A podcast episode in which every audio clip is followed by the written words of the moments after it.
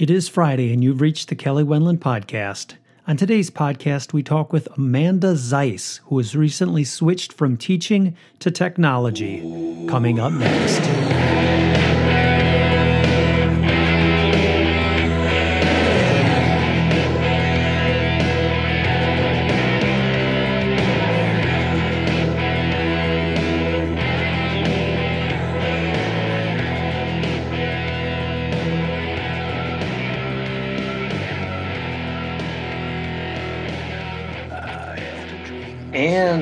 Amanda Zeiss, welcome to the Kelly Wendland podcast. How are you today?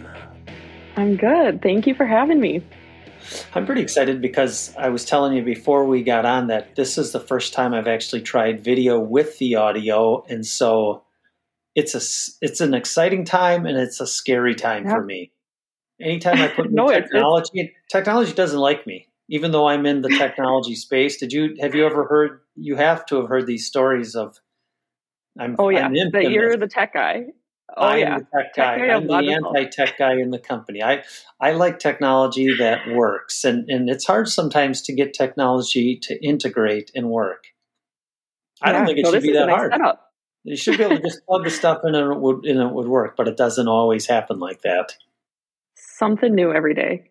Well, you're you're just a little up. bit younger than I am, and so you are you're you've grown up in a world where you expect technology to do what it does and you you just mm-hmm. jump past it and not a big not a big deal.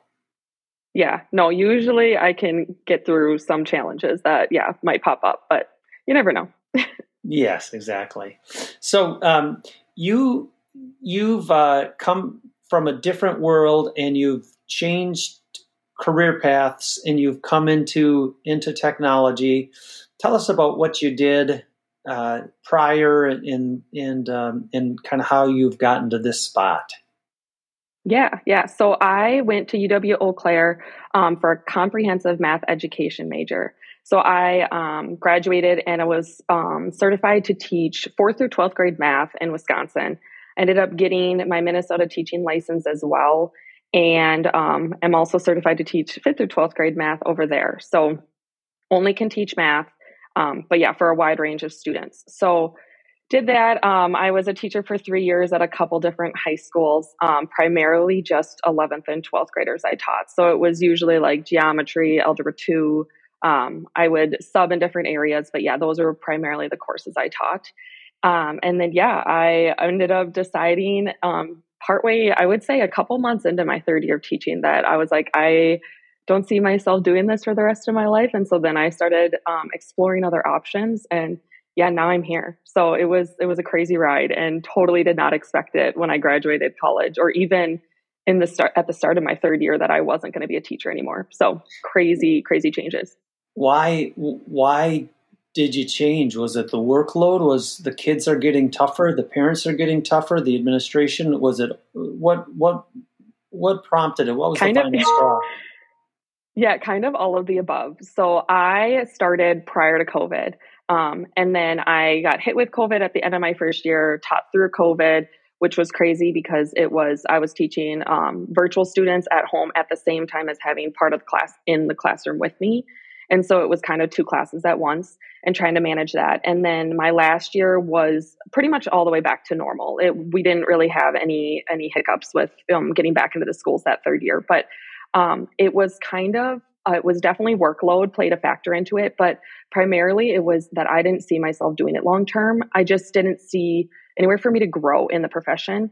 And that was because when I originally went to college, I thought I was going to go into the administrative administrative side of education. Got into it, was like, absolutely not. I don't see myself doing that. And then I was like, okay, well, maybe I'll get my master's degree in math so I could teach higher level math classes.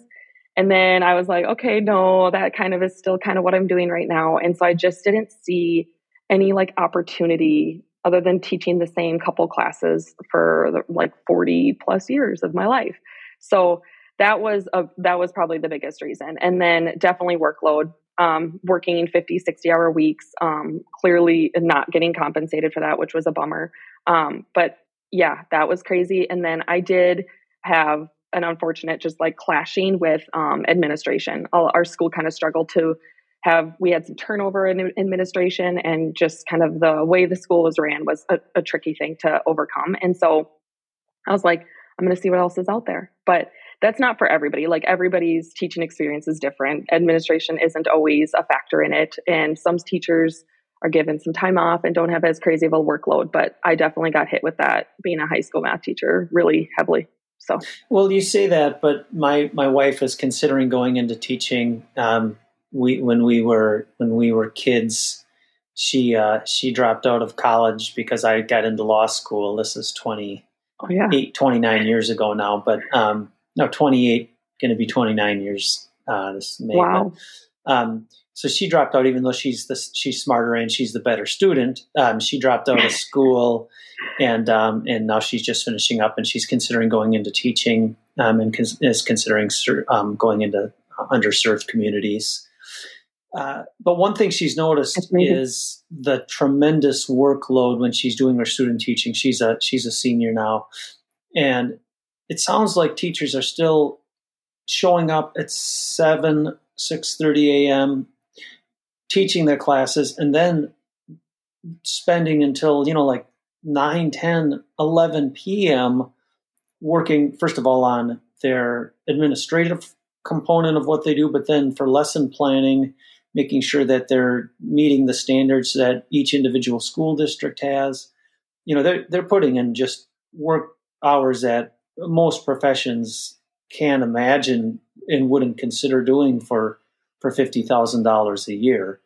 Um, yeah. So I don't know that it's that. Maybe there are. Maybe it gets better as you're as you've done it five or ten years or something. But sounds like, at least in, from my wife's perspective, teachers are just put really working hard and putting tremendous hours in still.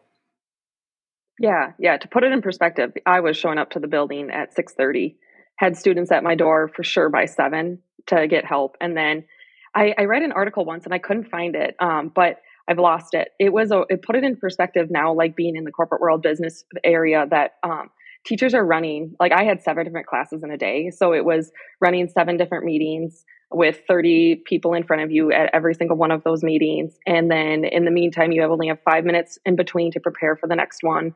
And you're constantly assessing students, also being like a support system for them because they're going through things in life. Um, and then on top of that, you've got paperwork to deal with. And I only had a 40 minute prep in a day and a 20 minute lunch. And then I was leaving, usually the building. It was a good day if I was leaving by four. So it was, and then like you had said, I was bringing home at least an hour's worth of work. Um, definitely two or three my first year, my first two years at the different schools. Um, but yeah, at night I was working on stuff until 8 p.m. Um, but yeah, it's crazy. It's it's a different workload for sure, and it's it's crazy when you think about that. You're just constantly around people and that you don't have any break because even if you do have two seconds in between passing time, you're supposed to be in the hallway, you know, being greeting other greeting students and making them feel welcomed and being that good presence in the building of a, a trusted adult. So hmm. it's definitely draining and a lot of time and effort put into the profession for, yeah, it's it's just crazy. you don't come off as someone who would have a conflict with administration. You you seem, at least you know my experience with you, you you really seem like a rule follower. What? Oh yeah, no, I didn't. I didn't necessarily have conflict with administration. It was just the way um, the buildings was ran and just like kind of the expectations and yeah it was it was just as a whole as every teacher kind of saw issues and flaws with it but that's i think that's kind of standard when you have administration turnover and just kind of the learning and how to fit into the building and put in place new new things and new ideas. Everybody is kind of hesitant to change. So it was it was a tricky thing but it was yeah i think every school goes through that when they have administration change and just kind of the process of getting through that so yeah, no, change, no conflict directly with me. okay, all right. What kind of like what kind of changes would there be in a school? Is it like curriculum, or is it you know like which classrooms yeah, you have, or how money's allocated, or what kind of what specifically? Um, yeah, it was it was tricky with just like the expectations and um, how much choice teachers had. So it could even be like little things like how how much you're expected to grade um, homework assignments, or even how testing works, how your grade book is set up. um, how often you meet with your teams, because I had common classes I was teaching. So just various ways on we we were kind of being instructed on this is when you're going to meet with your team and this is what you're going to discuss and this is how you're going to grade and it, it makes it hard and challenging because obviously there's different opinions just within your team itself but then um, just very little choice that teachers had so that was that was a few things that just like made it challenging for all of us but some teachers love that that's it's just so tricky because some teachers love that and then others don't so it just it wasn't for me and that's kind of additional reasons as to why I, I was just like, okay, I don't see myself doing this long term. It sounds very micromanagey, kind of like working for mm-hmm. for Ron Kimlinger and Tom Newman. Doesn't it? I mean, it feels like how those two will be like it's like their thumb is always on you, like you have to do this. Oh no, Ron totally and Tom. I mean, back off and stop trying to dictate my life. That's how I. See, it's I mean, so funny you say that because they have given me so much freedom. So it's what? It's That's totally not how they treat me. me. What? We're living in two different universes, Amanda. I'm just kidding. I can't help you there. so how has it been? Has it been refreshing to to to have to work with with a Tom and a Ron and Rob and oh yeah, you know Phil Almaroth. Yes, and, everyone. Yeah. Absolutely. I don't know how I was so lucky to find a company that just brought me in and especially just with all my concerns of changing careers and only having in my eyes I always thought as I only have a math education degree so like I'm just not qualified to work anywhere else. Like what am I going to do? And so I was very fortunate and lucky to find Logisolve and everybody who has helped me get here and let me take on tasks and trust me with things and yeah, I've learned so much and it was a much easier transition than I thought. And I think that's because of Logisolve. Well, that's too kind of you to say, um, but thank you. What, um, you know, as opposed to what you were doing before, you know, you, you worried about not having a place to grow to. Do you have a, do you feel better about that potentially you having places to grow to with uh, moving into technology and in Logisolve?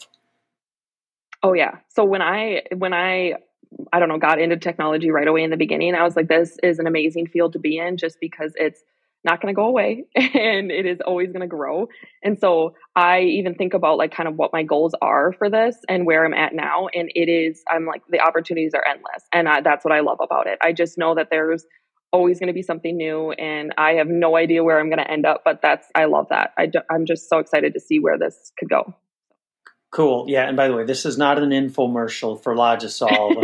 I just um, there's a, there's great yet, companies. It's more general in technology. I think there's a you know there the oh, good yeah. technology companies um, are good at bringing in people who are are smart and ambitious and and um, and I do think that there's there's good opportunity uh, for for those people that want to make a change. How much do you think your your math degree matters. I, do you think, you know, like I'm a communication degree and then I've got a law degree, but, you know, we have psychology majors. We have a lot of music majors actually in information technology, especially in software engineering. We get a lot of music majors. There seems to be a correlation between music majors and software development. But did, did your math degree make you more comfortable making getting into technology? Do you think, or or is it really yeah it wouldn't make a difference at all um, it definitely made me more comfortable just like looking to switch careers because I know having that math background, like there, that's it's not rare to find, but it's definitely like a, smaller group out there. And so I thought that would help me, but I yeah now I I looking back on it I'm like I don't know why I even was concerned about that just like kind of having to find I don't know something unique about myself to find a new role but it's helpful now. Like I definitely see the advantages of it and my education side of things too, with just like looking at data and not being afraid of that. And um, yeah, with education, like the way to communicate with people and give feedback and to be promptly and be uh, on um, prompt with the tasks I'm given, and also um, being able to multitask. All of those things I didn't even realize like the skills that I had, but it's definitely due to my math and education background. That's cool. Yeah, like I say, we do have a a good mix of non what people would think of as non traditional IT kind of mm-hmm. degrees in in our company, and there's sociology, psychology.